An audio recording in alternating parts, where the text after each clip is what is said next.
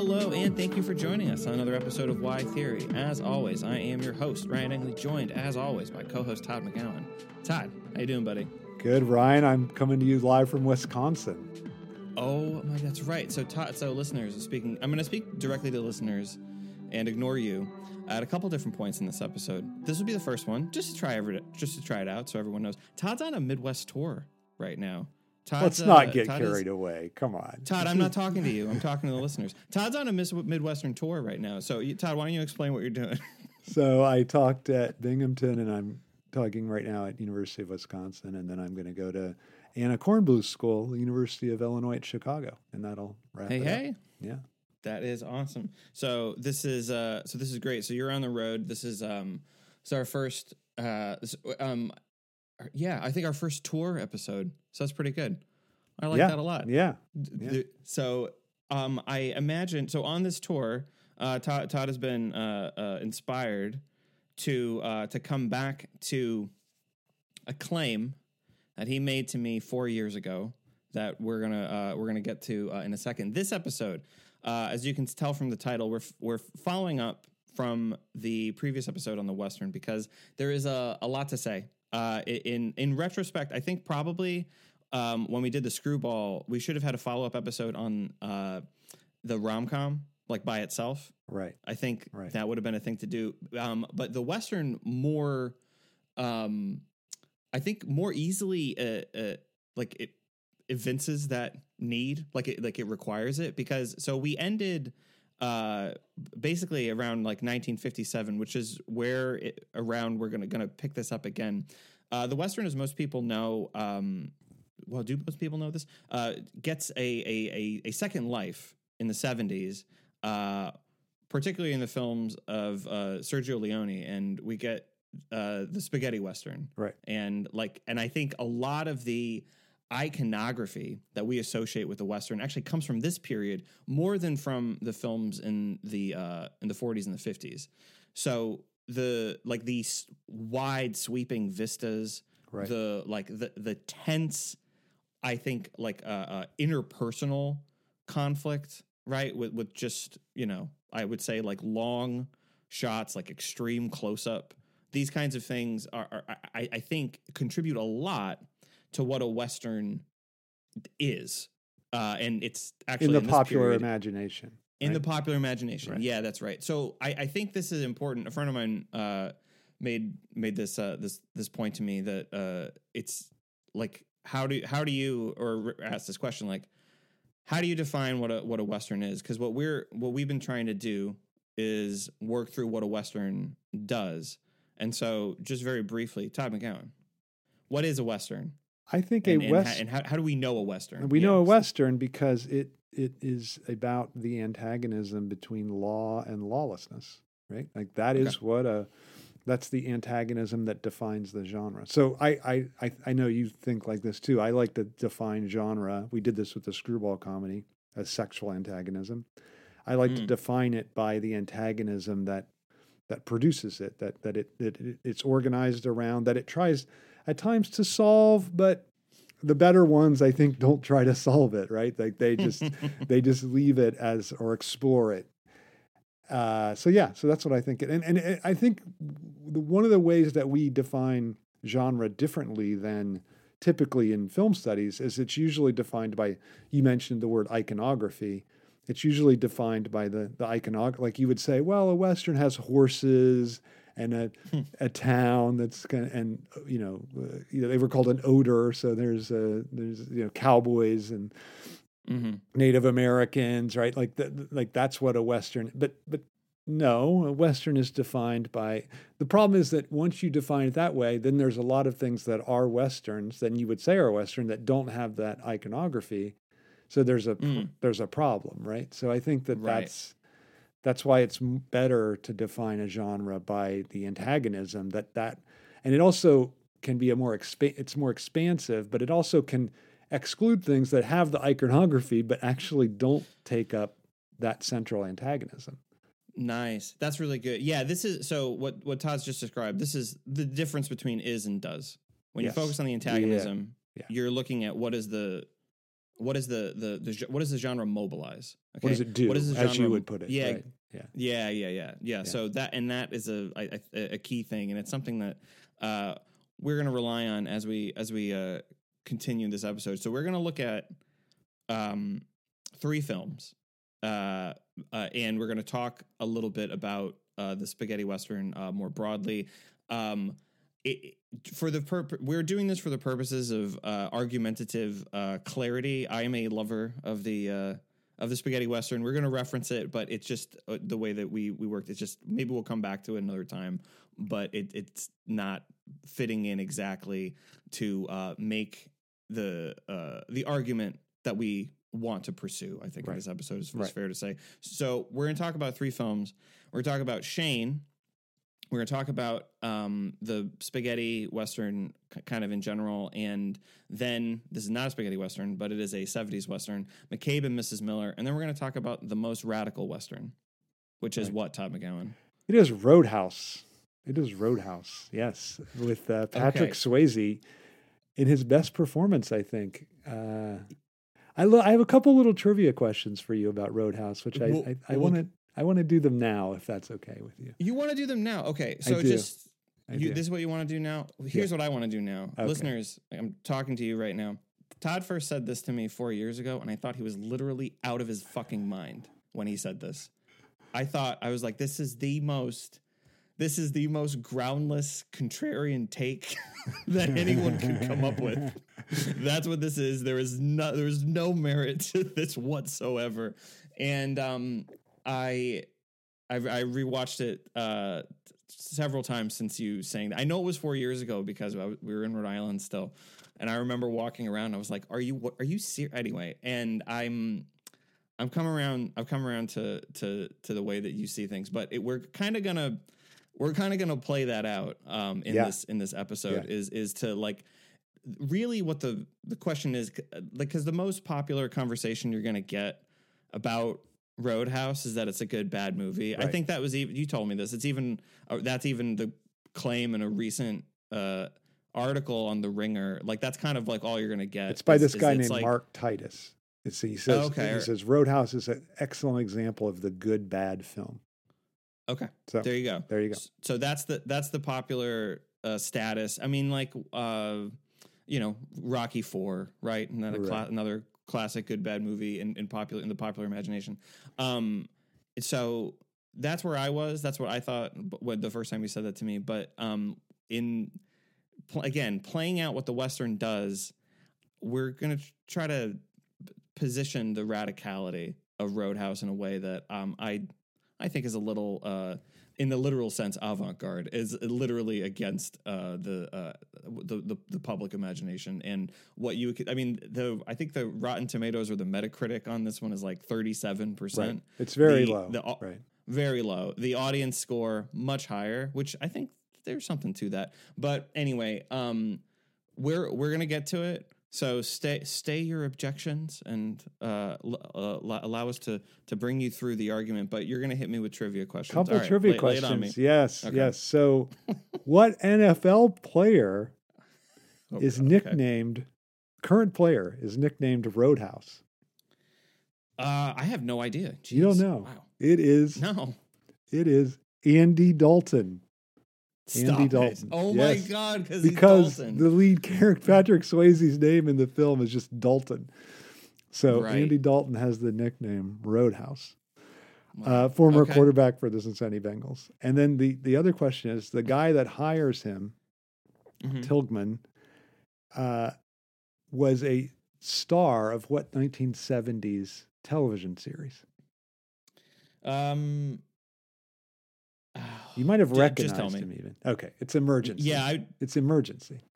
Interesting. He played the bag. He's one of the. Um, I think he's John Locke's dad and Lost. That's how I know him. Oh, okay. Uh, he's a bad guy. Uh, is that is dad or, or Sawyer's? Anyway, I don't I don't quite remember. okay. Or wait, or do they have the same father? I anyway, it doesn't matter. Okay. Uh, So that was that was my I, I was hoping to stump you and I did. So that's that's You good. did stump yeah, me. I stumped That's you. ver- that's I thought the Dalton one you would get. I thought the the nickname Roadhouse you might you might get because of well, Andy Todd, Dalton. did you know that, that the characters in the film are named after uh, Western figures. I did not know that. So there we go. Well, You so got- well, you- so Todd McGowan, Yeah. Emmett Dalton is who Dalton is named after, and the guy whose uh, barn he lives in is also named Emmett.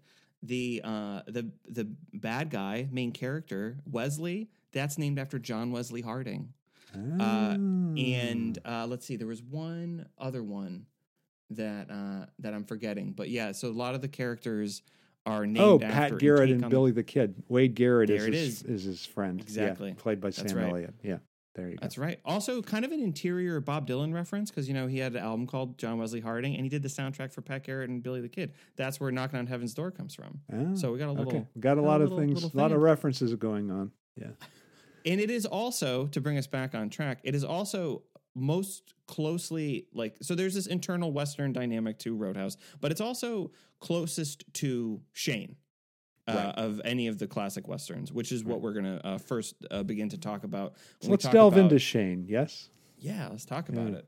Yeah. um, this should be regarded um, as having the Top Gun beach volleyball scene of the Western. Like it really, really, really should. There's a, an incredibly erotic uh, two men chopping down a tree stump and Yes. uh, moment about 10 minutes into the movie uh, that everyone that that should be when people think of the beach volleyball scene in in uh, in I was about to say Roadhouse uh, uh, in Top Gun and transpose that to other genres. It should be this moment in Shane, but that's that's kind of a, that's a little that's a little minor thing. So Shane is, I think, um, it's a classic western for a lot of reasons. It you it just begins with this guy uh, Shane, main the main character, the protagonist. He just kind of shows up out of nowhere, like he just like he just appears and i think that this aspect of the western is something that clint eastwood would be really fascinated with um, and, Yeah. and would see its like full it's it's the the most fulfillment for him in pale rider i Right, think is is right. is where he would he would take this idea f- for his cinema to the kind of like to, to the to the zenith but like this the western hero he just sort of like emerges like out like just almost like out of nature like out of nowhere. And he shows up on this family's farm and becomes embroiled in a uh, bitter conflict uh, over land. And uh, it's his chance to what would you say todd? Like he's he's taking shane taking this opportunity of helping this family on their farm to uh as a as a shot at redemption Yeah, like I think that's right. redeeming this Right, past that we right. don't really know about yeah We don't know anything about it except that it's violent, right? I mean, we Yeah. we, we assume it's violent, I think, but we don't. Mhm. I mean, that's a key to the Western hero, right? That you don't really know. There's this sordid past, but it's it's left in the dark. Like we talked about Searchers last time, and Ethan Right. Edwards comes home, and you know that he's done some bad things, but you Mhm. you never learn what they are. I mean, he's racist, so you assume there there's something of a racist variety, but you you have you never learn in the film, and I think that's really important. I, I in, in fact, I'm trying to think of a western where you do learn the past of the person, and I I, I can't think of one. You know, even the even the Even Hawks Roadhouse? ones. Y- Well, Roadhouse, I guess, is an exception, right? Like you do kind of learn. Yeah, a little bit. Well, little bit. You learn. Well, I mean, we're we're gonna get to it, and I think we'll come back. We'll probably come back to this exact point in about thirty minutes. But like, you learn his past by seeing his present. Right. That's I think Right. something that film does really really interestingly. But yeah, I guess um in in that in the and certainly in the classic era, like it's it's sort of it's this um it's uh, uh this dark shadow to borrow a metaphor from Dexter, right? Right. This like thing that's in the uh, or no, that's Dark Passenger, but it's this thing that's in the background. It's it's kind of haunting and and playing on what the the the Western Right. hero is doing. It, it, it, it colors everything that they that they do, right? Like um, maybe a little bit a little bit like um to think of the films that we did cover like in Rio Bravo you know you think about um not not John Wayne's character but um Dino Yeah. Martin's character Yeah. I think well, So- I mean, it's an and- and- alcoholic past, right? That Sidney can't. right right and it's like how did he end up there because again Right. you see you see where he is and then you kind of left a little bit to the imagination of Yeah. the things that got there there are details in the film but you don't know exactly and you never see it I think that's kind of I think that's the key. that's kind of the point Yep, I agree. yeah I agree. So Shane, uh, is the, the antagonism in the in the town. This is a this is a pretty this is a pretty big one, and I think this becomes uh, this is in the far country as well. There's a lot of westerns that have. I think in the precise- 50s, this kind of takes over, doesn't it? It takes over from. This is why Searchers is a little bit an, anachron- anachronistic because it still has the antagonism with the Native American figures, Mhm. but here it's with the. I mean, they're called ranchers in the in the film, but I, I it's not. It, I mean, the same kind of thing sort of plays out. It plays out in Man from Laramie by Anthony Mann. Mhm. It- you know, it, so it's a, Mhm. it's it's it's basically with with rapacious capitalists, right? I mean, that's yeah, the yeah. that's what they're standing in for. I think, like capitalists who refuse to abide by any kind of law, in, in the sense of a restriction at all.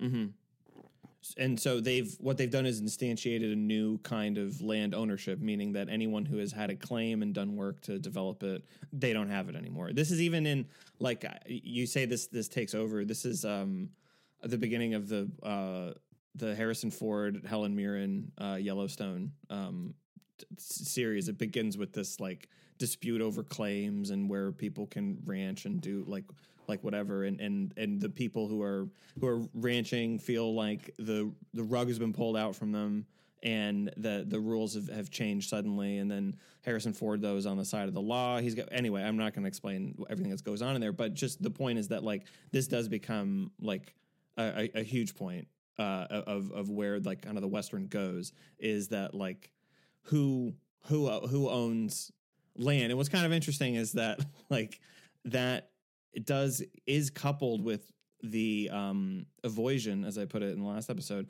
of the native american figures because I like there's a there's a yeah because there's a scene shane makes it like this particularly obvious because there's a scene where he's explaining to the um the i'm forgetting everybody's name but the avatar the, the capitalist who is uh trying to engineer this like giant land takeover Isn't it Ryker? And- is his name? Ryker. yeah, I think Yeah. that's it. Um, that's probably why I didn't remember it because I feel like Ryker, Rykard, I've heard in a million different movies Yeah. as as Yeah. villainous characters, but Yeah. um, and and so what Ryker says is that he fought in in the war for this land, and then what um uh Van Heflin's character says is like, well, people were here before you, and you're like. Yes, they were. How is he going to finish this? He says, "Well, there were trappers and uh, and traders," and you're like, uh, "You just about missed it." Like, Yeah, yeah, just yeah, about. But yeah. but but I think that it, it's so it's But, it's, but it's actually um, in, in him missing it. It's actually more obvious in this film than in other Agreed. films where it's just completely elided, right? So yeah, it's a good point. Yeah. Yeah, it's just it's Yeah. amazing. I mean, your point is really good that like which is the more racist film, Searchers or Shane, right? Like It's. Searchers has Yeah. like pretty terrible depiction of Scar and Native Americans, but Shane just writes them out of the of the situation history. altogether, out of history. Yeah. yeah. So Yeah. I think it's a tough.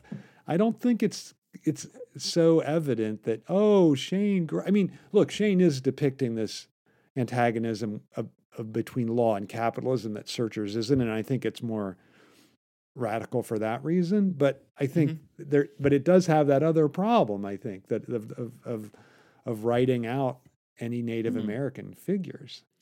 Yeah, yeah. It's it, it's interesting. I mean, it does. Like I um, I don't I don't know that this is.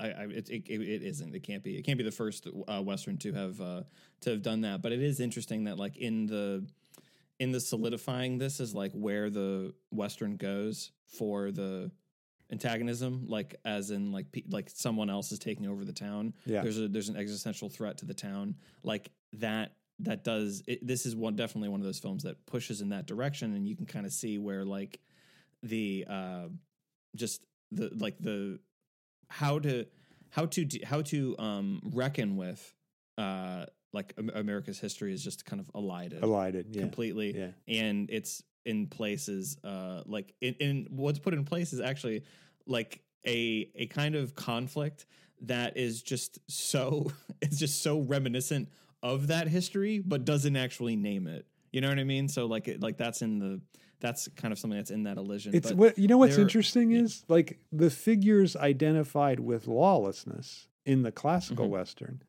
are actually on the side of law against capital, right? Like, Yeah. I mean, Yeah. you could like you could make a you could make this rever- I don't think it's been made, but you could make this reverse western where Mhm. the whites are the rapacious capitalists and the Mhm. Native Americans are saying, "Wait a minute, there's a, already a system of law set up and Yeah. you're you're encroaching on it." Right? Like it could be just like Shane, but it would be you know just reversed. I think that that I mean, it's it's interesting that the only thing Hollywood can do is like the Kevin Costner, the figure of Yeah. like goes over to the other side.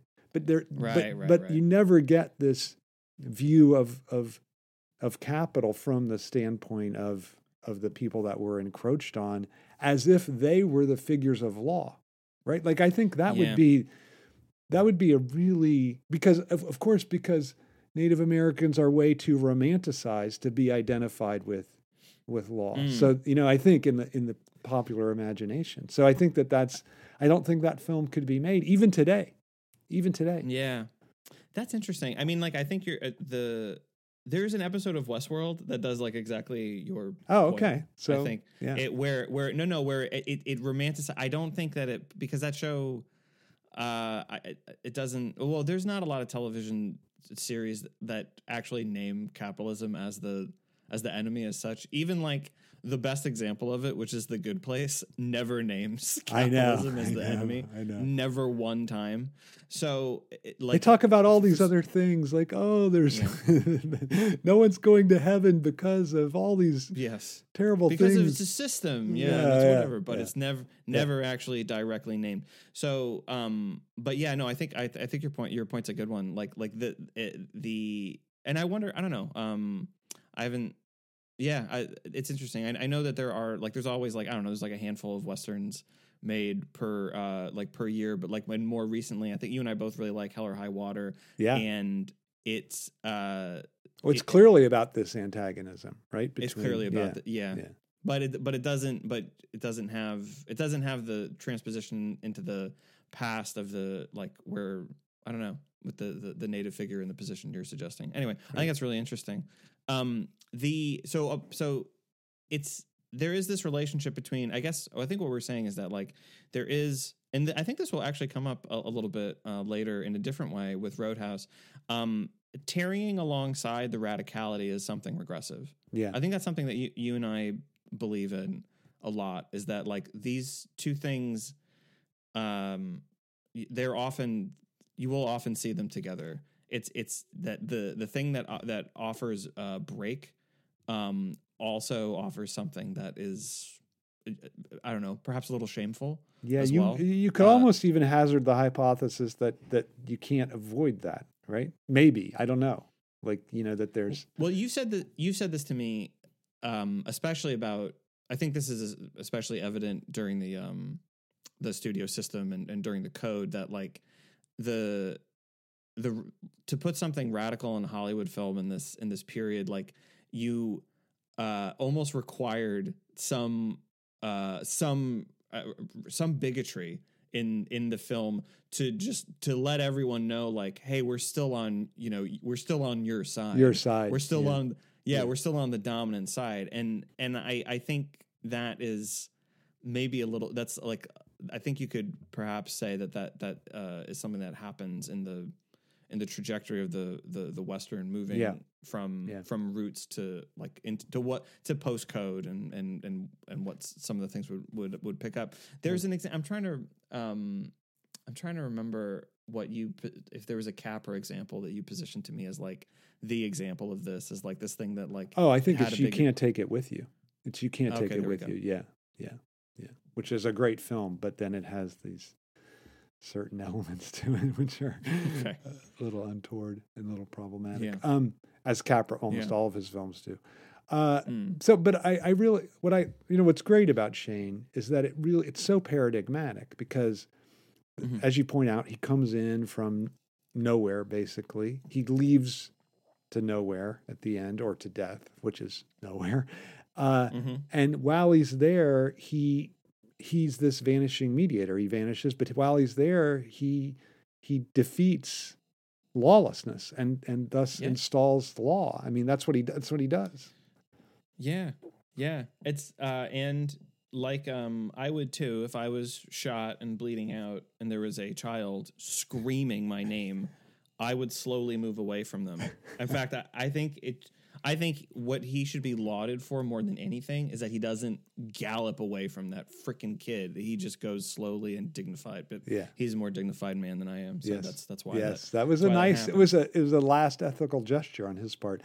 It, the, in the film, the negotiator, uh, Kevin Spacey and and Samuel L. Jackson have an argument whether about whether Shane is dead at the end or not, and and Hmm. Samuel L. Jackson is convinced he's just wounded and he's he's going on. But I I don't think it. Spacey is right in much, but I think he was right in that uh, In that, that- Shane is dead actually or dying for sure.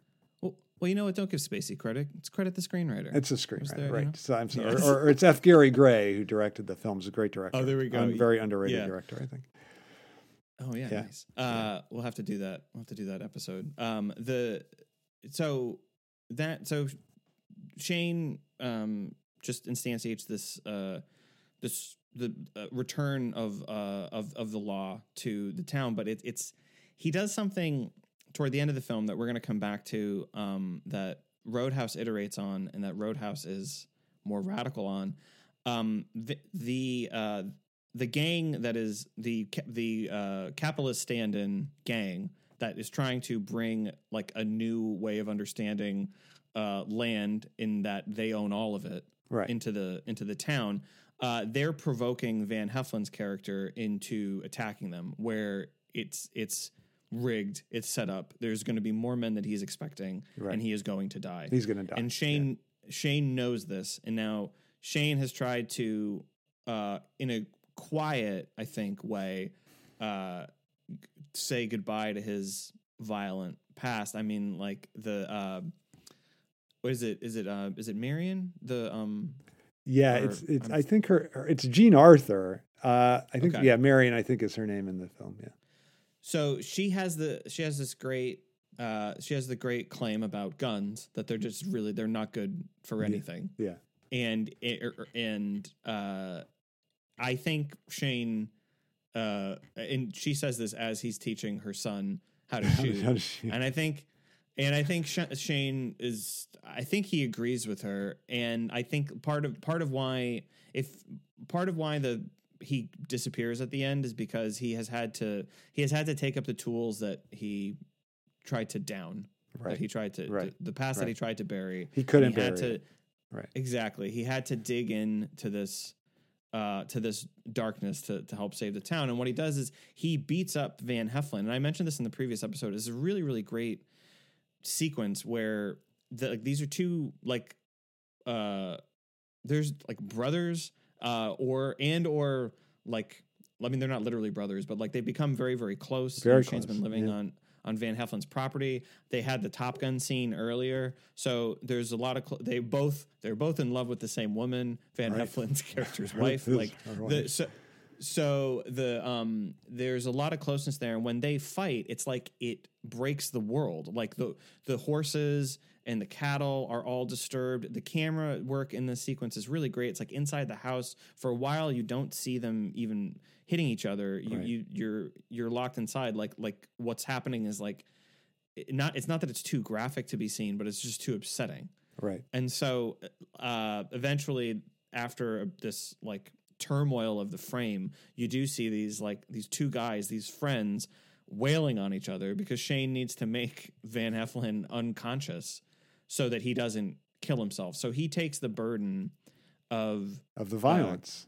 of the violence and he goes off to, And the to save risk. the town, which which and the risk, which he does, and he does get shot for it. Um, and I think that so That's a great scene too. That- the, the the final conflict is really shot in an interesting way. I think that there's because someone's uh, waiting above him right unfairly, like that's an ambush. In the he goes into like a Right. ho- bar or something, right? And then Mm-hmm, mm-hmm. Yeah. yeah, The the uh, yeah the general store bar Yeah. uh, where the the headquarters, which is also really nice for the like the stand-in for Capital, right? It's like Yeah. the only place Yeah. in town that's where you go to shop and do anything, and it's like the expansion of that capitalist ethic to the rest of the town. Like that's Right. that's the Right. e- even at the level of iconography, like that's what's kind of Yeah. happening Yeah. at the film. Um, so this is what we get in Shane. I think that um, this we like there are elements of it that uh, push in this in uh, in in the previous episode we talked elements of certain films that push in the direction that we see Shane go in, but Shane takes it just I think like a little bit further. In, it is the paradigmatic in, in. Western, isn't it? I, I, mean, I think it is. Yeah. It's just it's the paradigm.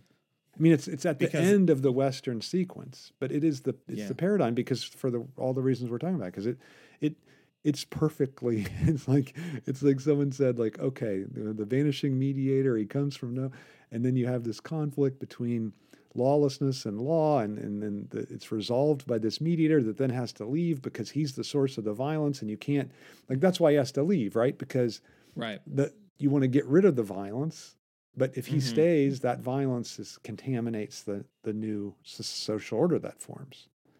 Yeah, yeah, yeah. No, that's. I think that's. I think you're right. And and you know to like what we talked about like a 10, 10 15 minutes minutes ago, the erasure of America's past as a way of you know uh, pu- pushing this like this new well that's conflict the, right i mean that's the problem with the law that gets instituted is that it erases the past and it doesn't I mean, it eliminates capital in the film, but of course it doesn't. Yeah. It doesn't really, and so that's you know, of course, that's a, but that's a problem with every western. I think you know that mm. it, it, it would be interesting. I think to link this real failure to eliminate capital to the mm. erasure of the native presence in the. You know, like in, yeah. in what way does that do those two things are they are they coincidental or are they just you know contingently together yeah. right i think that yeah. would be an interesting is, question that's interesting is it a, is it a, yeah i think i think it's it's more integral I do, I do too but i you know you'd yeah. have to think it out because i don't think it's exactly clear what how that relationship works yeah that's interesting. Yeah. yeah. So in the so seven so in in the so this when is am I right? Is is Shane fifty seven? Fifty three. It's earlier. Fifty three. Before oh, searchers. A earlier. Yeah. Before searchers. Okay. Yeah. So post searchers, um, we move into this uh, period that comes to be defined uh, by Clint Eastwood. I mean, like this is like if you're looking at a real simplistic history of the Western, it's like John Wayne to Clint, Clint Eastwood. Eastwood right? I even yeah, I even know this story. I don't know what I don't know what film was like one of the it's like one of the last films that that John Wayne was in and the the blocking called for Wayne to shoot this guy in the back. And he kept telling the director, I'm not doing that. And the director said Clint Eastwood would do it. and and John Wayne, I guess John Wayne's response was, "I don't care what that kid would do. John Wayne doesn't shoot anybody in the back," which is like I, that's that's that's a, the the most ethical you're going to get from that guy, I suppose. Yeah, yeah. So the so that but that shift, like that's I mean that is uh, talked about. That's in like sort of like Hollywood lore. That's in popular right. imagination. We go from, uh, I mean, and even like I because I mean I don't even know that we're still. I don't even know that we're out of the Eastwood uh I don't think so. kind of, right. of western, you know? Right. Like I mean I mean he uh well Gran Torino is another is a version of the is another one Eastwood yeah. Western. I mean he win, think, wins he wins best picture for Unforgiven, Unforgiven, right? Which is the only western to to win best picture. Yeah. Another piece of trivia. Yeah. Um so it's a like a huge like this is another this is another paradigm shift. But I would say, uh, which, can I just say yeah. something about this? I would say the greatest spaghetti western does not. He refused to be in it.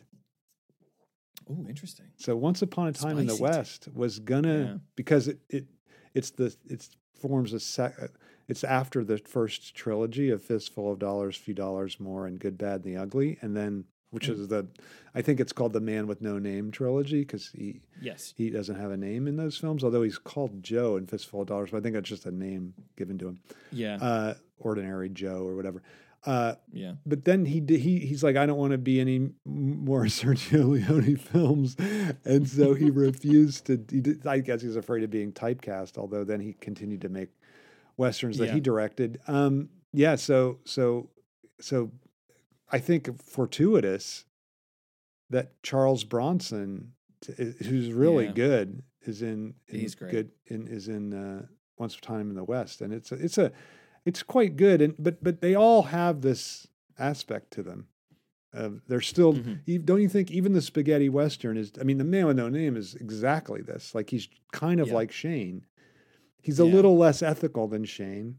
He Mhm. survives, so that's an right. important distinction. Well, is that what you think? Hold on. I think you just said it. Is that does that become the ethic in the spaghetti? Do you think, or or, or is it's that survival. broad? yeah, I think that's Yeah. pretty interesting. That rather than sacrificing oneself for the new social order, you're just trying to like. Okay, so so Fistful of Dollars is basically a remake of Yojimbo, the great mm. Kurosawa film, but he's not exactly. I mean, he does. res- He kills almost everyone because of him. Almost everyone in the town is killed.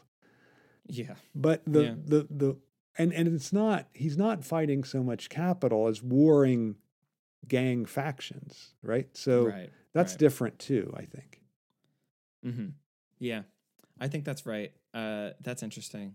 Um, it's it's a it's kind of like the the aspect that that is in Shane, where it's this the, the vanishing mediator. Like this guy comes out of, of nowhere and and then uh and leaves out of nowhere. Um, it is made more. It is made more apparent and more consistent. You're Yeah. right in Yeah. these in these movies. Um, and I should mention, just for anyone, these are called spaghetti westerns because uh, Leone was Italian and also they were shot in Italy. They were shot in often. Italy, right? And they, they Yes. most of them were not.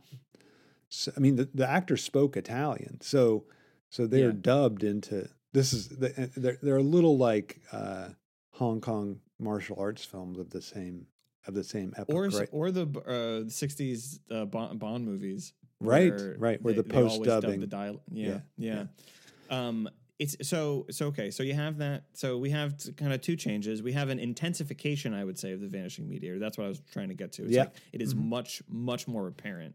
Yeah. Um, and the where the uh, action where the action and the conflict in a film like Shane does have to do with the town. It does have to do with uh, people in it. Like you, the that doesn't. It's it, it's more locked into the uh, singular conflict of that usually usually Clint Eastwood, right, or or the, Yeah. the Eastwood figure. Yeah. The so it's we've we've kind of gone in uh, back to a little bit of a like in, in like a high noon thing, right, where it's the the singular uh, conflict of the of the of the hero and there. I mean, in, in things like Hang 'Em High, there is a town, of course, right. uh, involved, right? Or am I thinking? Or am I? Um, No, both there's a town in that. There's a town in Fistful of Dollars, right? yeah. There's a town in- Once upon a time in the West, there's a town, but again, it's like, I mean, that one's maybe the most where it's capital, like there's a railroad coming through. But the problem is like the Western hero there isn't on the side of the law. They're more on the side, I guess they kind of are, but they're also on the side of little capital against big capital, right? Like that's, so that's, it's a little bit, I would almost say that's the, that's how the antagonism changes slightly in the in the spaghetti western, which is why Todd I, would yeah. I want I want you to finish that sentence, but would you say that the Western hero and the spaghetti Western um, it operates on the side of the farmers market instead of big capital? Uh, I would say that, Ryan. That's really good. And I, as someone who lives in a state where there's a lot of farmers markets, I, I Yeah. you know, but they're still cap. You know, I it was very funny. So, uh, a, a, a, a, radical Marxist in my, I think of myself as a radical, but maybe not a Marxist, but proximate. Um, Mhm. She, uh, th- there were these. The university was going to change its structure so that all the dining would be in this in the student center, and that they they would and they were going to make the this road that was formerly a road where all these food trucks parked into a pedestrian way just for the students, right? Mhm. And this person led successfully, actually, led the protest against to protect these these you know working class people. And I Mhm. was like, uh, uh, wait a minute, like they're they're I mean they're little capitalists, but they're they're still Yeah. capitalists. They're they're not they're not working for a a they're not they're not part of the working class. I don't think it's as, as far as Mhm. I understand the term. But uh, anyway, so I think this would be a case where. Yeah, I mean, she was like a spaghetti Western hero, one might say, right? Like that. Okay. Uh, anyway, Wow. so yeah, Very nice. I uh, do you remember the point you were about to make about I do, this, I do. uh, that I yeah, think okay, this is why the spaghetti western is lesser than the traditional Ah, okay. western. You know, it's because Okay. it doesn't have this. I don't see, I don't see the west the spaghetti western hero fighting for law and the installation of Mm. law. Right, they're fighting for the little capitalist to become a big. In once upon a time in the West, it's very clear for the little capitalist to become a big one. Right, it's Yeah, just a, yeah, it's just sure. I mean, I guess you could say law in the sense that there's something unfair about the way and corrupt about the way in which the big capitalist is operating, right? And then, Sure. then okay, then that makes that makes sense. But but the, but but in the in the classical Western, there's a real sense that law is fighting, law is against capital, right? And I Mhm, think that mhm. that's missing.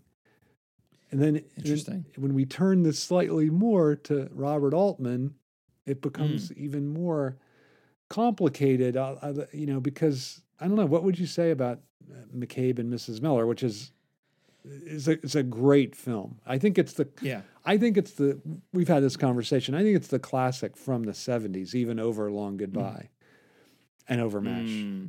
But uh, it's not, I don't think it's Short Cuts level, which I you know is, is Oh yeah, I know. Yeah, that's right. of, like, we have great- a lot of affection for for, Yeah. for that film. yeah. Um, the yeah, I mean, I I I love I love McCabe and Mrs. Miller. It's very very it's so one of just right off the bat, it is striking. The Leonard Cohen Oh, soundtrack Great soundtrack. is just is very different from anything you're getting in another western. Like it, it's or it's in another the close- film, right? Like I mean, what fi- what yeah. other film uses radical folk music as its basically its entire soundtrack? I just can't. I I, I, I mean, Altman is very famous for his soundtracks, but Nashville's the opposite. It's using sort of country music in the not radical music at all. All right, we don't have to litigate this. I think there is a rat radical. There was a radical country music. We don't have to get into this. No, I but agree, wasn't- but it's not in Nashville. no. yeah, That's a good point. Yeah, I'm not. I'm not. Right. I wasn't condemning the genre. I was just saying in the. I was just in- sticking up for Gram Parsons. I- That's all okay, fair doing. enough. I, I, I mean, I'm all. not a fan of country, but I would never say the entire genre is retrograde. I'm just saying Yeah. the country music. Play, I mean, that's part of the point of the film.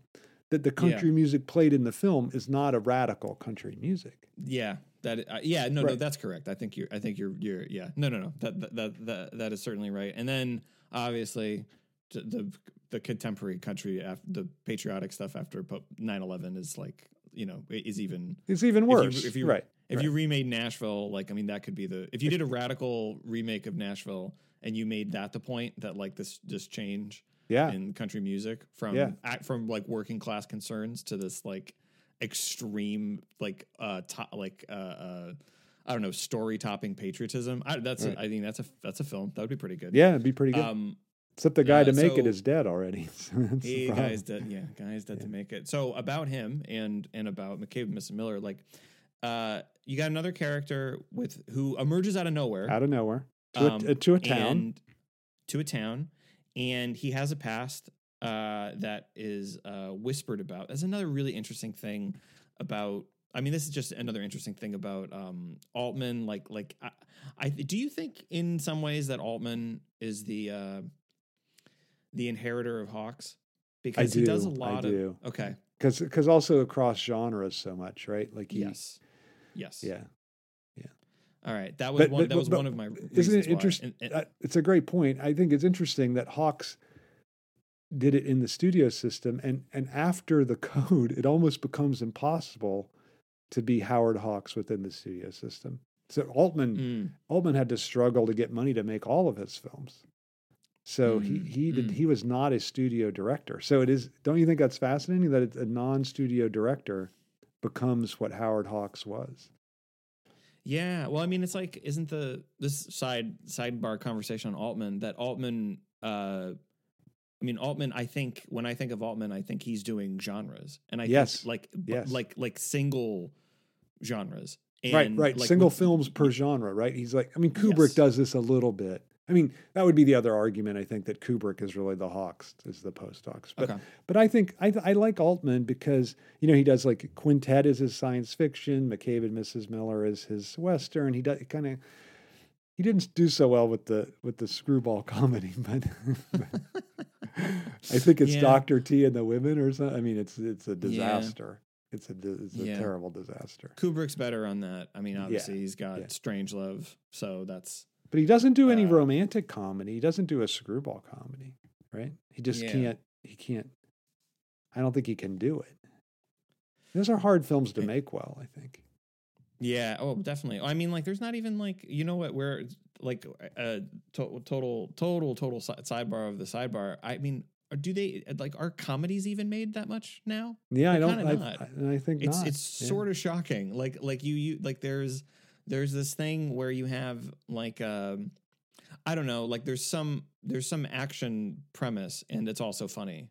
right. It's like that's kind of where we're at. That's like every and- Dwayne, whatever his name, The Rock, Dwayne Johnson uh, film. It's like that, You- right? Like there's, and and Ryan Reynolds is he's in all of those too, right? Like they yes. there's like an action premise, and then they tell little jokes as they're going through. that. Yeah, as they go along.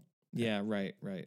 But That's it, yeah. basically, Um, like I mean, is it is it Bridesmaids was the last one, or you know? so like, that bring that definitely brings in the improv comedy yeah, yeah, as as an idea. And and so that's interesting. Yeah, there was a little bit I mean there's a little bit of a moment after after Bridesmaids were um certainly with a lot of the um with the actors that were in that film. You know, you have Maya Rudolph um uh, Maya Rudolph and John Krasinski. I don't know if this is a comedy, but Away We Go, pretty good film. Yeah. The Sam Mendes did, um, who I don't always like, but I, I did like that movie of his.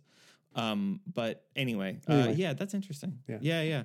Interesting sidebar. We'll have to come back to that one. Yeah. Um, with with McCabe, what happens in the film is McCabe, uh, his point, the point of McCabe is he wants to he wants to basically take advantage of a town that is in the moment of its uh, uh, instantiation, in the Right. moment of its being built, and he's going to come in and he's going to build a brothel and a basically like a like a bar and not, And not gambling casino house, in right? any way gambling yeah, exactly casino, yeah. and so he's going to take advantage of these people and that this is a um going to be like a route to a mine this is a kind this is also not uh, in in a not typically uh uh western locale of the like the pacific northwest which is makes it very interesting Yeah. uh and so he's there to take like he's there to take advantage of people but he's really struggling at it and so um this uh this this woman who has run a brothel before mrs miller who meets mccabe earlier in another town right Yeah. um uh comes up to where he's trying to grow this uh, this business model, taking advantage of people, and she says she knows how to. She'll she'll run the brothel because Yeah. he doesn't know how to do it. And there's a lot of scenes that are, I think, pretty funny where he's just very clearly McCabe is just in over his head Right. with a lot of this. Right. Like, um, and so uh, just a great, um, great performance from uh, it's uh, Julie Christie. Yeah. incredible. Um, do you like this pairing of Christie and Beatty better, or um, Heaven Can Wait? I don't know. I mean, Heaven Can Wait's amazing film. So Yeah. I like both. Yeah. Like I, it'd be hard for me to say. I think Heaven Can Wait just because they're they have a relationship in Heaven Can Wait, and here It's they're true. they're just they have a business relationship only. It's, well, and also a kind of a competitive one in Yes, a, in, in yeah. a sense. Like when when he when McCabe meets her, like he always does this thing where he puts an egg in his uh, whiskey. Is that it? Yeah. Yeah. And and then the second he sees her, she just just like devours like two eggs, and she's just like like she's just housing this food, and it is like.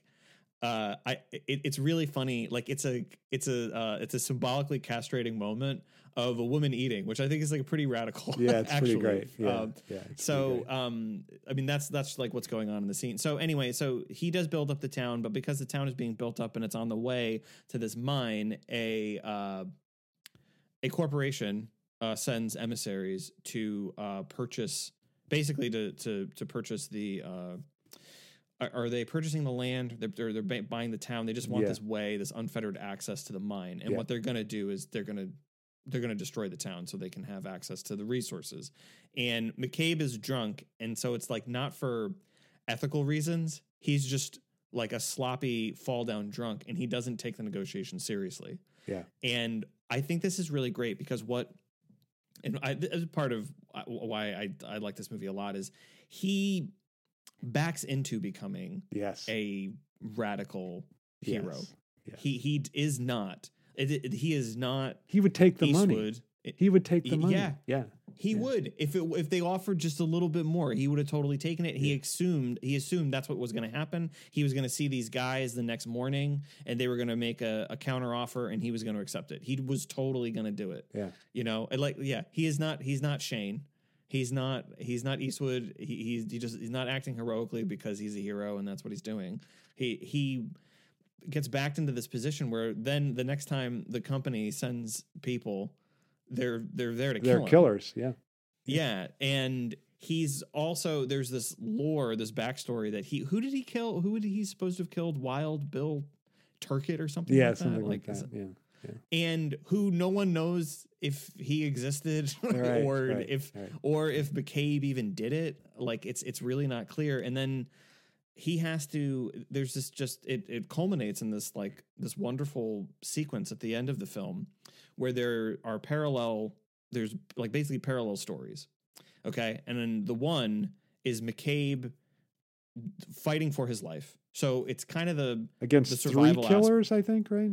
I think it's three killers. Yeah. So it, he, it, it's there's the survival aspect that becomes um, intensified in the spaghetti, but there is a there is a twist. So the uh, the killers, um, like through various uh, machinations, like eventually a, a fire gets set on the On church. the church, It's not a right? yeah. Yeah. it's not a planned fire, and so the the rest of the town sees the fire at the church, and they all rush to save it. Now, it, to be clear, this town has emerged really. Uh, I don't know. We might want to say organically, like, but it was like people It's coming. barely to- a to town, right? It's- barely a town. It's Yeah. it's right right at the beginning. People coming to do work, um, and uh, and again, people coming to take advantage of each other. So there's a very transactional relationship between everybody in this town, and so there's this fire to the church, and everybody rushes to go save it and to pitch in in a way that they really hadn't uh, to that point. Now the uh, parallel of that, McCabe is trying is fighting for his life, and he's trying to kill these three guys who are Who would destroy the town? They would destroy the town, Take it and over, also are right. m- much better fighters than he is. Right. and and Right. he's not a gunfighter, but No. all three of these guys are. Yeah. and at, he gets the drop on two of them, and then the last guy who is like Who's the uh, best? the final boss, yeah, the, in a the video game. marksman. Yeah, Yes, yeah.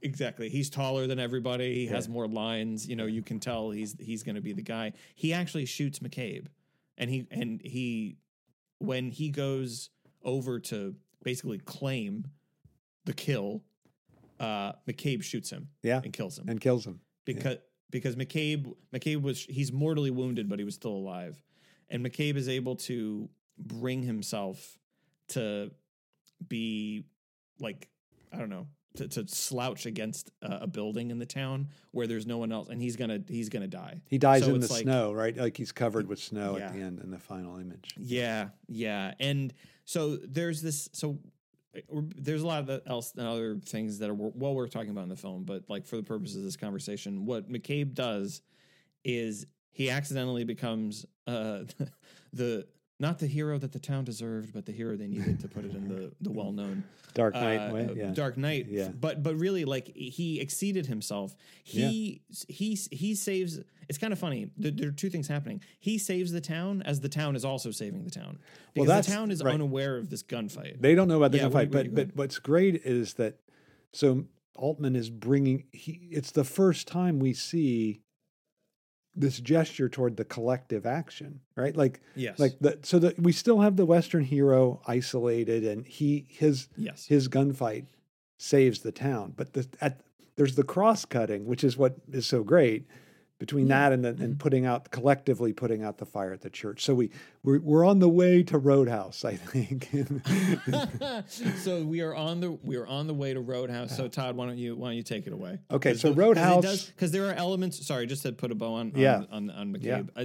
because uh, McCabe and Mrs. Miller introduce it like it, it, we have we have the hero that emerges out of nowhere, but again we have this the the seeds of collectivity and the uh, the collectivity being like needing to be fought for and won, which is a radical gesture, and it does it claims the life of the of- of one at least one person who's who's consciously like he's he it's it's kind of like it's just really interesting. Like McCabe is having high noon while uh the town is having I don't know what what, what would you say like Battleship uh, Potemkin. yeah that's really yeah Right, yeah yeah right, yeah so and and it and it's part of what makes that film so complicated and interesting but we have this movement toward the collective okay now uh, please Now we get to. Roadhouse. So Dalton, played by Patrick Swayze, comes. He so he work. We see him in the beginning working as a cooler in a bar. So a Mm-hmm. cooler is not like a bouncer. So a bouncer throws people out. A cooler brings down the temperature in the bar. Like Yes. so is a is a real force of law in the sense that they're not they're not a cop obviously, but they Mhm. they they bring they they make it they make it habitable the bar. Mhm. And so this guy who comes to him, we see this guy watching him do his work, and you know, he's, this weird. What's he watching him for? And then he comes in and says, "Can I, can I hire you?" Basically, this is the guy. This is the guy that was in Emergency Tilghman, uh, Mhm. and he and he he says, "I have a bar that is just completely, it would be nice, but it's completely out of control. It's run over by lawlessness. My bouncers, you know, the band has to perform behind a fence because people are throwing beers at them. Uh, Right. like a like a, a bar like a wired uh, mesh thing and and and so like they Blues Brothers. What's that? Like Blues Brothers. Like Blues Brothers right exactly. Yeah.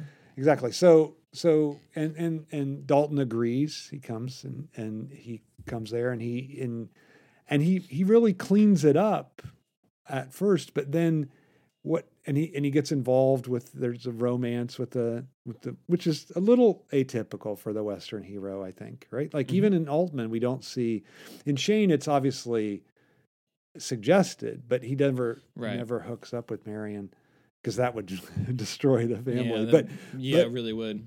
but but dalton and the character's just named doc. He calls her doc just because she's a doctor.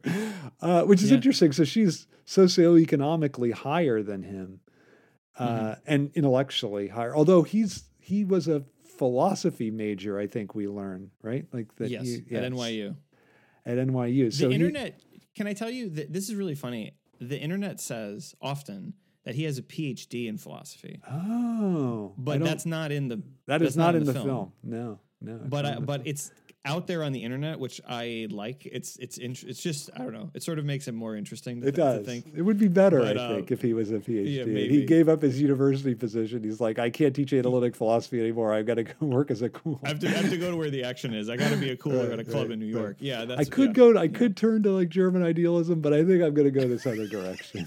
Uh, I think I'm gonna uh, beat people up in a bar. yeah, That's yeah. So he's very do it. tough, obviously, but he doesn't use a gun, as far as we see. Todd, I Uh, thought he'd be bigger. What? I thought he'd be bigger. I get that a lot. Get that a That's lot. That Yeah. is a line in the uh, exchange in in the the, film. in the film. Yeah. So he he goes. He he lives in a very unpretentious, like just a loft that the guy. I don't think the guy was we're going to rent it out. Was he? he? Wasn't trying to rent it Yeah. out. He's just like, can I live? In No, in he this? had been renting it out, and people like he said, uh, months of people refusing it. It's like a hundred dollars a month. It's a it's a it's a loft above a barn. Above a barn. There's no right, there's no phone. There's no TV. right, He, he says Right. that. So it's like it's it's a, like a a dwelling from the past. right. Uh, Right. Which Right. yeah. So so then he he actually does successfully clean up the bar, but in the process of doing it, he gets into a tiff with the main. Uh, what would you call him? Brad Wesley. He's the he played by Ben Gazzara. He's it's a great performance. Incredible, incredible just, yeah, he just him. got done killing a Chinese bookie, and then he he all of a sudden became a. sorry, that was a that was a uh, a reference to a. What what is who? Uh, that's the name of the film, Killing of a Chinese Bookie, and I yeah, forgot. Killing of a Chinese Bookie. Yeah, Yeah, that's the name yeah. of it. Yeah. uh, which is Uh, a really good film actually. Um, anyway, so so the the uh, so he so he sorry so he's so he he this antagonism develop or, or the antagonism exists between not just the so it turns out Wesley owns he it's like he's almost like has a mafia like control over the town, right? Like you have to pay him protection if you Yes. run anything in the town.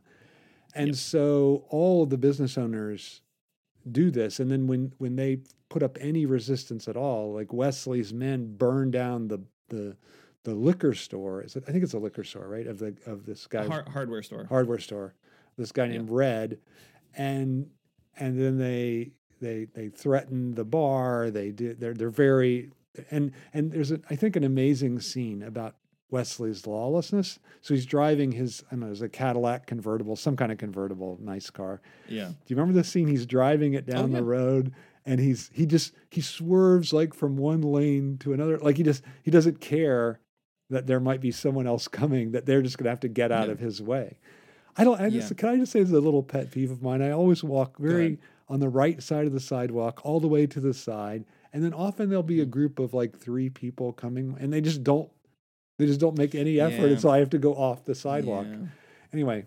Uh, and then Well, it- Todd, this is part of how I broke my foot. There was a truck coming down the road that was not moving over, and so I Oh. was, yeah, yeah, yeah. Interesting. Yeah. So that's Yeah. I, I don't know. So- It's a little pet peeve. I think if you're in a group, you got to pay attention and get to the side. Anyway, uh, he's not doing that. Obviously, he's just swerving. But and then he drives Dalton Patrick Swayze off the off the road. And so at the time, you're just like, oh well, but it, it doesn't wreck his jeep or anything. He just gets. Is it? He's driving a jeep or No, He's just driving his- later. Later, he drives a jeep that I don't think is his. I think it's uh, Doc's. it's the Doc's, right? But because right. it just comes out of nowhere, Right. As a vehicle, because he drives always a crappy car because he knows people are going to damage it because he's of Yeah. this position he has as the cooler in the bar, which is he's constantly people that are lawless. He's constantly throwing them out of the bar and and uh, and upsetting them. So he, he is Yes. people people jam like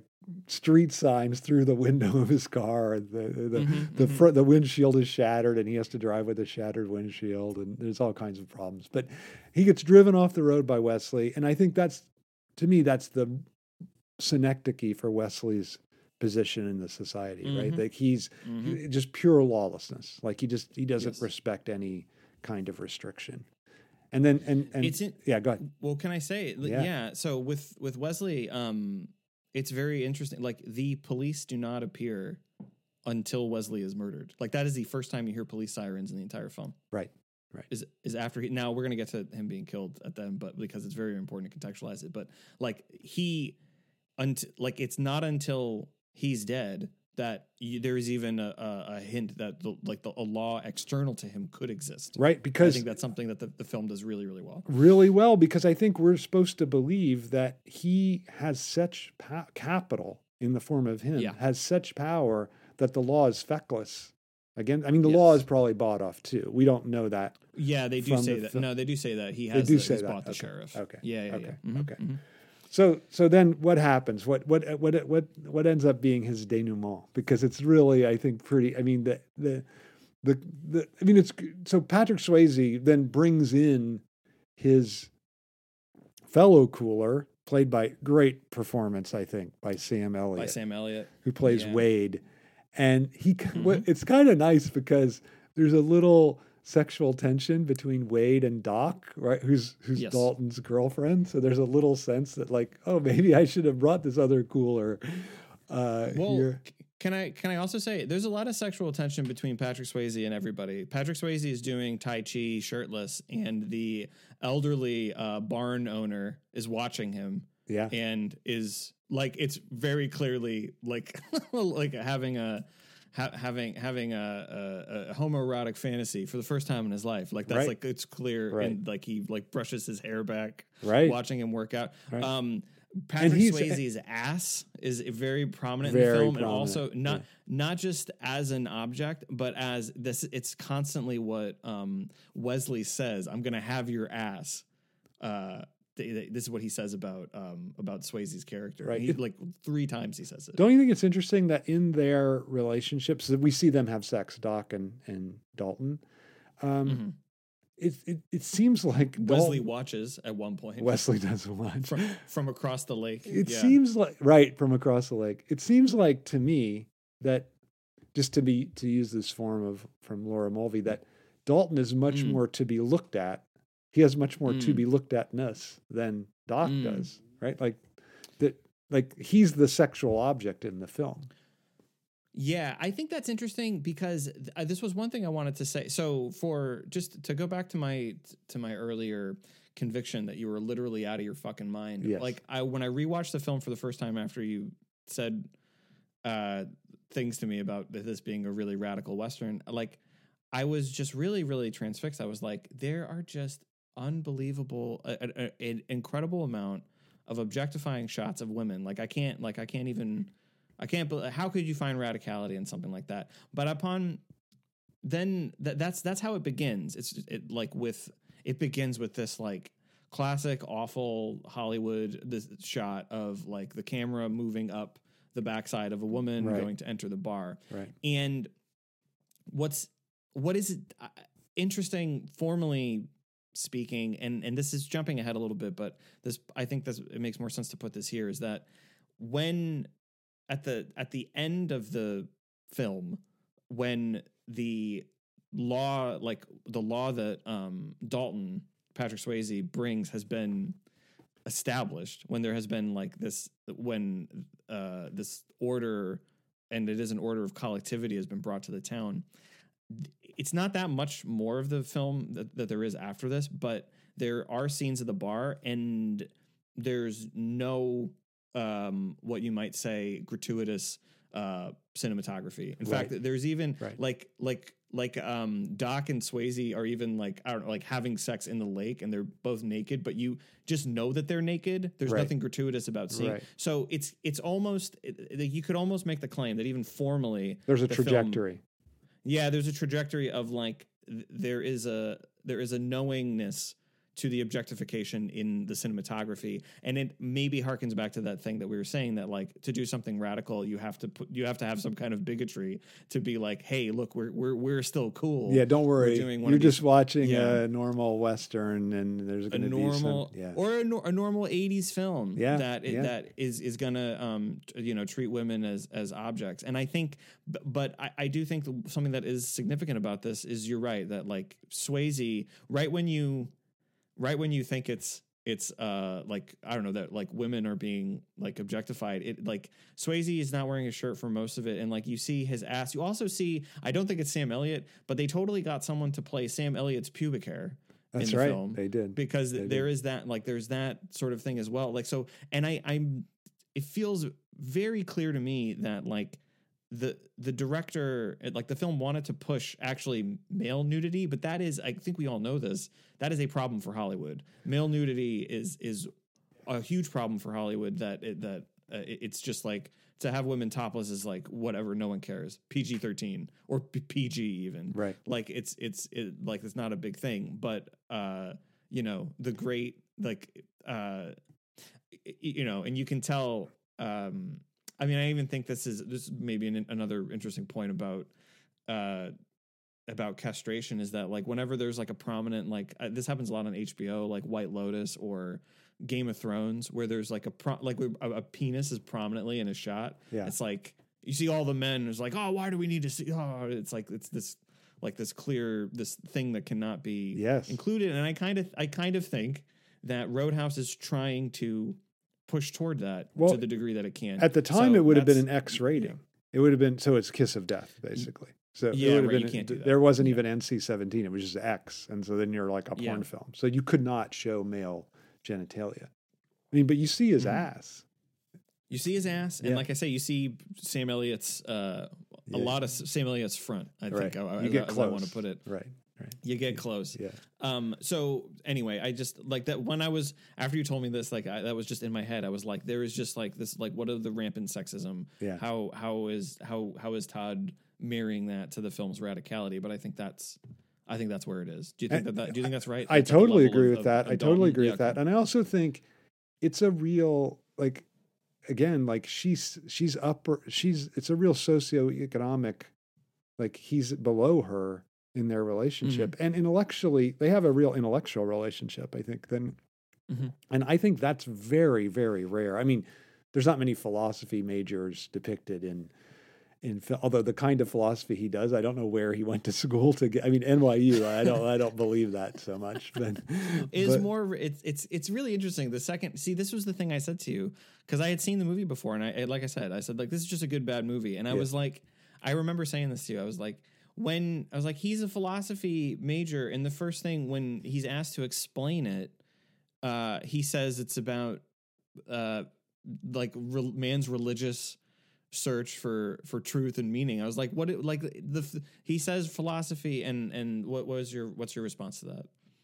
uh, like now because I remember what you said then, and I wonder if it's going to be. oh, what did I say then? Tell me what I said then. Well, what you said. Well, what you okay? what you told me. What you said to me then was just that, um, as like his position in as the as the as the Western hero, which I was also struggling to even grant as a possibility Yeah. at the time, my resistance. Yeah. Um, that it was a uh, it was an existential philosophy that he was. Yeah. that's that's what he was articulating. Yeah, yeah. It was, is is a kind of existentialism. That's yeah, what that's what. You that's said. why I don't think he could have got it at NYU. Want you. That's funny. right, right. I mean, I don't think you could. Where could you get it? Stony Brook? I mean, maybe there's a couple, or some Jesuit school. I guess you'd have to go to, right? Definitely. In the U.S., Boston College. Boston College. There you go. There you go. Yeah. Or Rick Boothby, you Yeah. could get it. You can go to Loyola in go. Maryland for for another year, maybe before he hangs up his cleats.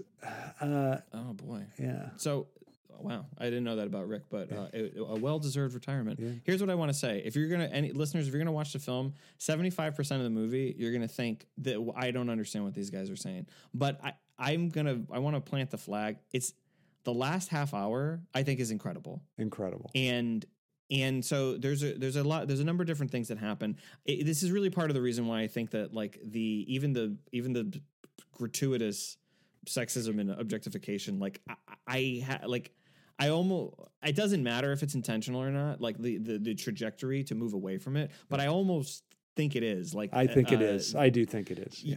yeah, yeah. It, it- so so the um there's this thing that you hear about Dalton in the past is that he killed someone by ripping their throat out. This Yes. happens in like the first like 3 minutes of the movie. Yeah. And you think that's impossible. Um there like how could someone do that? And this guy who's like the head toady of Wesley um provokes uh Dalton. Also depict very depicted very sexually himself too, right? Yes. Yeah. Oh yeah. Yeah. Well, I mean, it's there's a lot of again. You want to talk about another Top Gun kind of film? Yeah. Like the you you definitely have that that like uh that amorousness that Yes. homoeroticism Yeah. I think is like it's just riven throughout the Yeah. film. Like everyone everyone looks at Swayze. Like all Yeah, the men, everyone everyone, looks at Swayze like he is a snack. I, there's where I think is is you're right about the to be looked at ness. I think that's you're absolutely right about that. And so this guy, the head toady, um, who had previously burned down the uh, the hardware store that Right. was uh, owned by the uncle of uh, Dalton's love interest in the movie, who previously had a relationship with Dalton's enemy in the movie. So they have this nice Right. like uh Right. homosocial triangle, right? To uh bring in Sedgwick. The so the head toady has gone to the to Dalton's barn, but he's burned down the the house of the uh the elderly guy renting to him. who renting it. So Yeah. Dalton goes in and saves his life, and the toady doesn't see him, but he's escaping on a motorcycle. Dalton gets a drop on him, knocks him off the the the motorcycle, and then they start fighting. And it's a it's a like there are a lot of it's something I said in the previous uh, episode is that like I I really it's not a western unless someone throws a glass of alcohol that they were going to totally drink but decide not to against Yeah. a wall. Yeah. Um, this movie has that in spades. Yeah. Um, Shane is maybe more interesting on this because Shane orders a double um, and throws it in the face of a guy Yeah. who had been challenging him and said that you can't drink at this bar. And then by beating up, by dominating this guy, this guy then uh, turns into a tattletale on the um, on the capitalist owner. That's how right. Shane knows. So it's so there's also again there's there's a, a lot of I think the the another thread throughout this is the is the homoerotic that I think is like very Yeah, interesting for sure. um, For sure. for sure. So Dalton, back to Roadhouse, knocks this guy off the motorcycle, and they're in this um, fight that is really well choreographed. Um, a lot of the, I think almost all the actors did their own stunts in this film. Yeah, I, am pretty Um, sure that's true. And it's between yeah. the burning house of his Yes. landlord and then the barn that he lives in, and then there's a river kind of that runs between. Well, that's the lake that divides Or the lake, uh, sorry, not from Yeah. from Wesley. Yeah. Yeah. and they're fighting, and the, the the toady bad guy has this great line. He's got he's got uh, uh, Swayze in a headlock at one point and says, "I used to fuck guys like you in prison," Oh, which amazing. is I think Yeah. one of the top one of the top uh, intimidating Yes. uh, bad guy lines I Yeah. think in in Hollywood history. Um, and then I, I think you should use it at a conference when you're someone asks you a tough question. a quick question that I don't like. I used to fuck guys like you. In fr- wow, I think it'll come. I think it might hit a little false coming from I- me instead of this guy who really embodies that line. But we'll see, Todd. Maybe I've maybe got it'll, couple maybe the opportunity will present itself. You will never know. present itself perhaps that's very funny so then this guy pulls a gun and this was the thing is that like in dalton's past is that it was he acted in self-defense he did he he executed this like extreme martial arts move in self-defense um other people uh wesley especially says Threatens we know him. that's not We true know it's not true. Right. yeah, Sam Elliott's character says you like you got to let this go. Like he's Yeah. like reinforcing the self defense thing. So this guy takes out the gun, and Swayze like uh deflects his hand. The guy shoots the air, and then he rips out this guy's fucking neck. yeah. He Yeah. kills him, but and it's at this exact moment. Yeah. This is when Doc sees Swayze, and the entire time she's been on Swayze's side. She's been on Dalton's side against Wesley, Yeah. her former lover. And she sees him take a man's throat out and is like, "You are a monster." Yeah. And it's like this, you know, and and then Swayze like kind of leans into his monstrosity a little bit. He puts the dead guy in the lake and pushes him toward Wesley's side Right. of the lake. Well, like again, like I, I think incredible. And um, I mean, from there, you you you, you wouldn't think stakes could get higher, but uh, Wesley conspires to uh, kill Dalton's uh, best friend to Right. kill Sam Elliott, Sam Elliott. Right. uh, bru- brutally and unexpectedly. and he, it's a Um, it's a he- kind of a it's a little Superman scenario, right? Like both in Dark Knight. Right, where right, Dark Knight too, exactly. Where where Yeah. you have like Doc is in da- he, he's not he thinks Doc is in danger, and he thinks that uh, Wade is in danger, the Sam Elliott character. Right. But then he he goes to Doc because he thinks, well, Wade can take care of himself. Right. It turns out he right. can't because he didn't know the threat was coming. And Doc is perfectly safe, and she's still pissed at him. So she doesn't. She's Yeah, like, "I don't want your help. Get out of here." Yeah. Yeah. And he's like, It's, "You're in uh, danger. You got to develop." She doesn't care. She's like, "Get out of here." No. Yeah. Yeah. The tension, the way, like, this is what, it, what, like, this was what I was struck by. I just watched the film last night. And even, like, even I would, even I was like, you know, like, I'm more sanguine about your take. And, and I now, and I was watching, and I was like, boy, this is really tough. The first, like, 75% of the film. And then, but it gets to the last, it got, like, it's a two hour film. So it gets to the last half hour. And I'm like, no, I'm on board, completely convinced. It has all been leading up to this. Like, all that stupid stuff that you just thought was stupid, it all, I think it all comes together in a way that is, uh, surprising. Yeah. uh, for Yeah. and, and not and not not I don't mean in a, in a twist way, but like the the meaning that is in this like ending sequence. The like there isn't really anything wasted. Like some of the s- scenes earlier in the film, I'm watching it and I like I'm I'm like a very uh, I'm like a harsh critic on editing. I'm I, like when I watch something, I'm like, you could have cut that a little bit Yeah, shorter. like yeah. maybe there didn't need to be so much shot reverse shot. Maybe, but I felt like a lot of the choices that I had an issue with earlier had a payoff in this section. Um, not the least of which, and I, and I hope I'm not skipping something that you wanted to talk about, is that um, after uh, Dalton sees Wade killed, he goes to Wesley's mansion. Yeah, Um, and which is incredibly is- opulent. It's like it's like uh, Graceland or something, right? Basically, yeah. Yeah. And so what something that's earlier in the movie, this this film does doesn't do Chekhov's gun, it does Chekhov's car. So Wesley, it's a, not Wesley, sorry. Uh, uh, Dalton has a really really nice car. The car he drove from New York to uh, Missouri with. Oh, by the way, you're gonna have to remind me. This film is based on a true story in a bit of a Fargo way. So I'm going to tell you. Oh, that. okay. I do later. want to hear that. Okay. Yeah. yeah. Okay, yeah, you definitely want to hear this. Um, so he drives he drives from New York to Missouri, and he gets a he gets a shitty car because he know you Todd mentioned this earlier. He knows he's going to get uh, His car gonna destroyed, beat up. fucked up. Yeah. Yeah. So he never he never uses this car. He uses his really really nice. Um, is it a BMW? It's not American. It's he does a not Mercedes, I think, but it's something. Yeah. Okay. Maybe BMW. Yeah, okay. Yeah. Yeah. Maybe I think you're right. It might be Mercedes. Um, which would make me. wrong. I don't know car makers. Not, is, Yeah. is that American? I have no. No, idea. no, no, no. Um, Mercedes and BMW, neither one is American. So they're There we European. go. Okay. There we go. All right. So I, you know, I knew I had something there. So he uses the car because it's a nice car, and he he the the knife that Wade is killed with, he sticks through the the uh, the gas pedal. So you don't see this until after the sequence plays out, and the car he just has like rocket at the house because he knows they're expecting an attack from the front, and so all these guys. All these toadies empty a bunch of clips into this car, Which then and blows he's not up. even in it. Yeah. it blows up. Yeah. and he's not. So that's the that's the Chekhov's car. And for a while in this uh the sequence through uh in the in the compound, you don't see uh Dalton kill anybody. You just see the dead bodies after Right. the fact. Right. Because Right. he's gone in like a ghost. Right. Um, I, I also that, think like, the car is Western really important, Yeah. don't you think? That he's given, Yeah. like, it's his one Yes. attachment to capital that we see or to the commodity. Like, he lives such Yeah. a Spartan existence, right? Mm, But this mhm. is the one thing, and then he has to sacrifice that. Yes. Yeah, he did everything to protect it. That's why he got a shitty car. Right. So right. he, you know, and then and then he has to sacrifice it in the name of collectivity. And there are a lot of opportunities for him to leave uh, throughout the film. yeah, too. he could Like, just leave town. In fact, people him that. keep saying that to him. Yeah. Yeah. Yeah, and but it's a little bit like what the um what uh the hardware store owner says to him. So he just kind of fell for the town, and you think like, how, why? Like, uh, there's not Right. even a town here, but Right.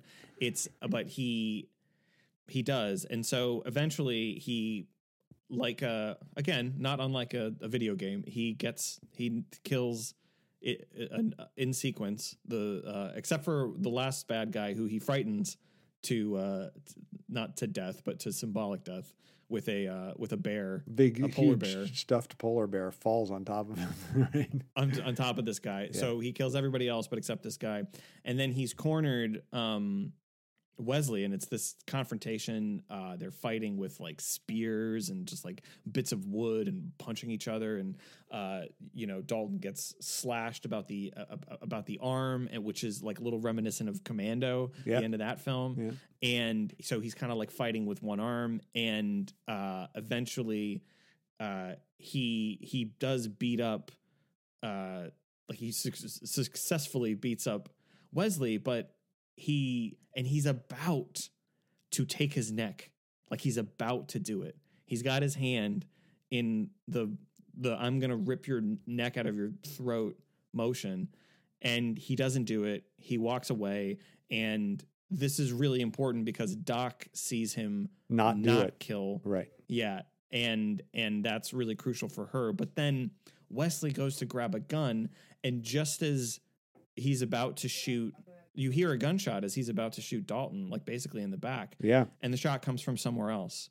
And so it's all and and then you hear four shots, and the uh small the the like the not just small business owners but just like the underfoot figures in the town Yeah. all shoot Together. kill collectively. together Yeah. collectively very very important uh they kill wesley and this is the this is the radical shift from shane where you can kind of see the uh the the uh collision of shane and mccabe and mrs miller that i think is roadhouse Yeah. that's kind of why we've done it this way Right. is that it's not just Dalton saving the the town by himself individually, like this this threat, this like violent threat, and then the town saves themselves. The collectivity forms that way. It's actually the collectivity forms in the eradication of the the violence and the threat. Yeah. And rather than in Shane, where Shane takes the burden of uh, having to kill from Van Heflin's character,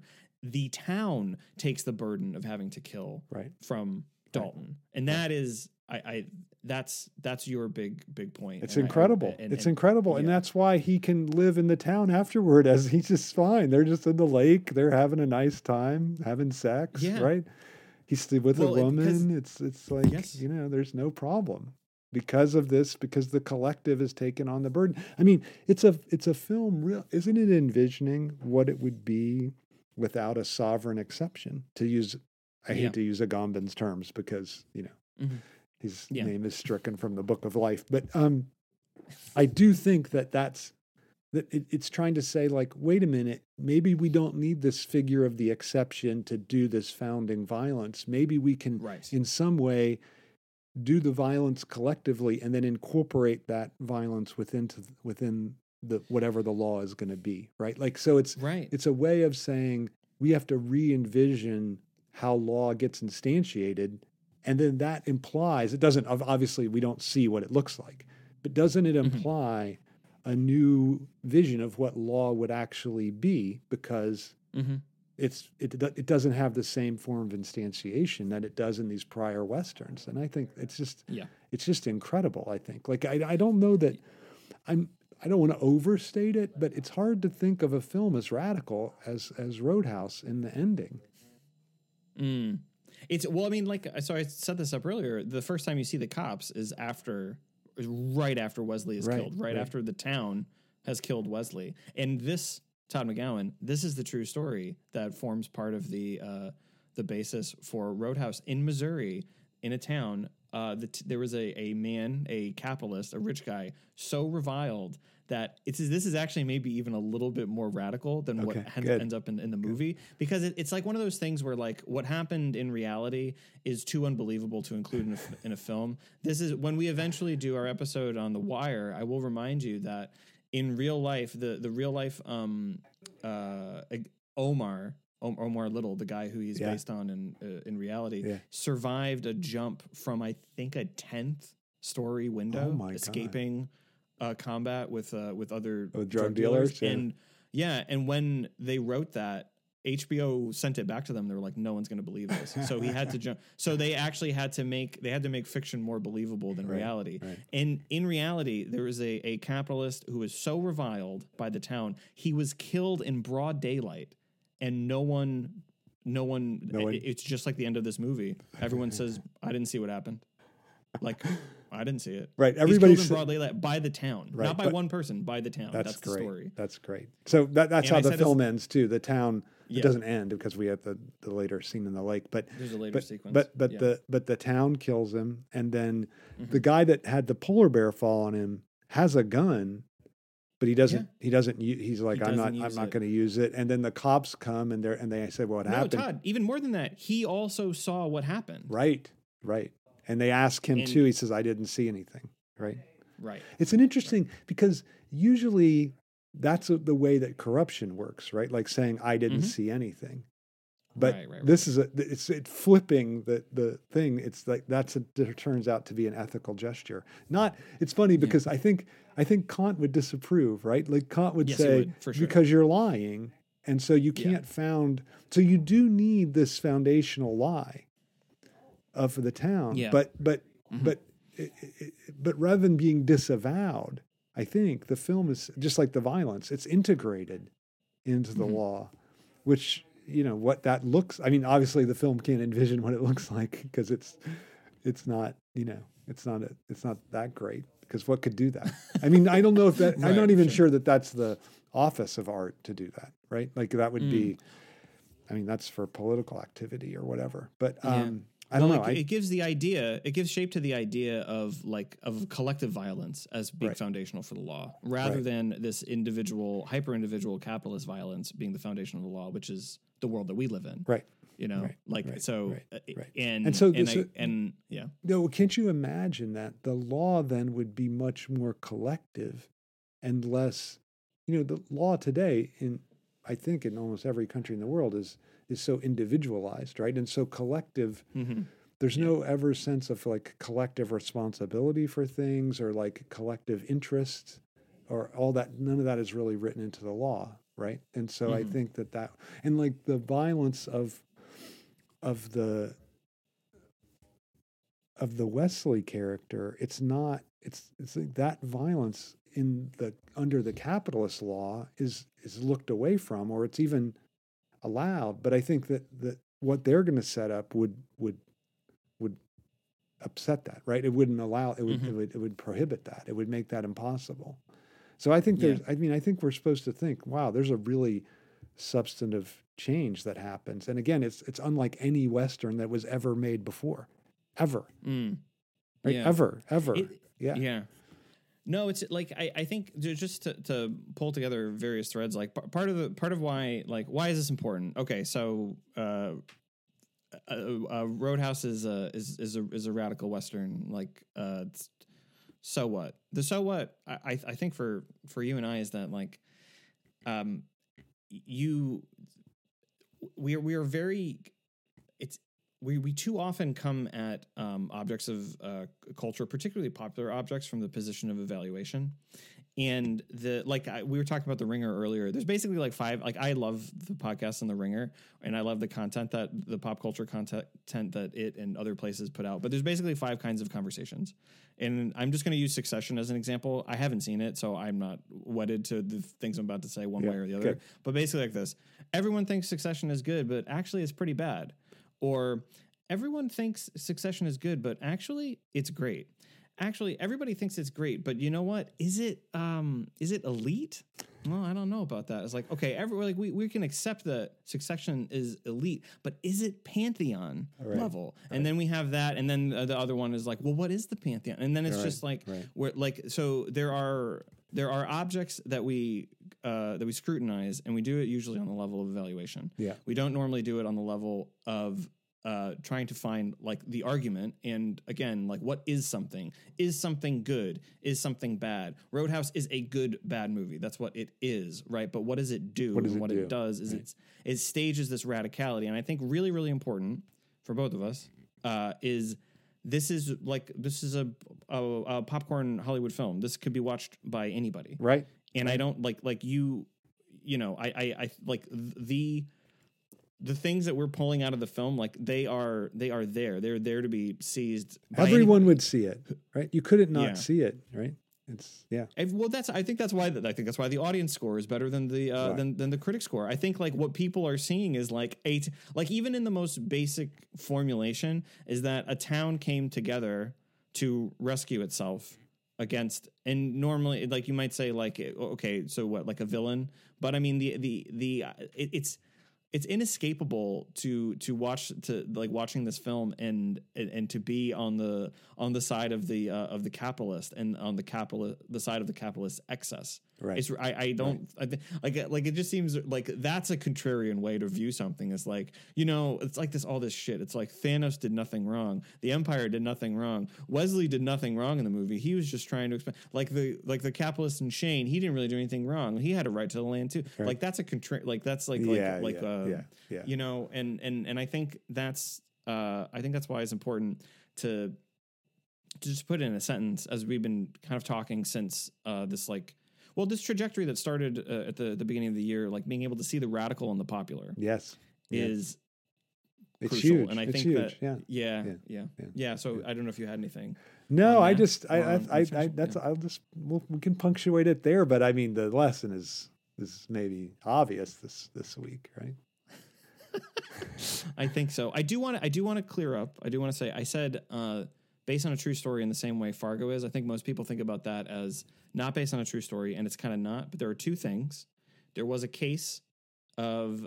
Um, I don't know if it was a man killing his wife, but there was a case that the Coen's found out about someone killing someone with a wood chipper. Okay. That was a real thing that happened. And they also found out about someone in Connecticut who was scamming uh, automotive companies. But like he worked at a car dealership and he would like file serial numbers or fax faulty serial numbers. And he was like basically boosting cars from the place that he worked. Okay. And so those are two things that are put in In- that film. yeah. And then the rest of it is, is around it. And then this true story uh, in Missouri. That, That's amazing. uh, yeah, that ends up being the the the the end of uh, of Roadhouse, Yeah. which uh, yeah, I, I definitely find. Uh, well, it's it's it's real. It's just really interesting. It's like those like those are the like um I, I think theoretically inspiring stories that like you just don't normally hear about. you don't hear them, right? Right. Right. Yeah. So the lesson is watch Roadhouse. And Lessons enjoy it. Roadhouse. Yeah, yeah. Over and out, Ryan. Over and out, Todd.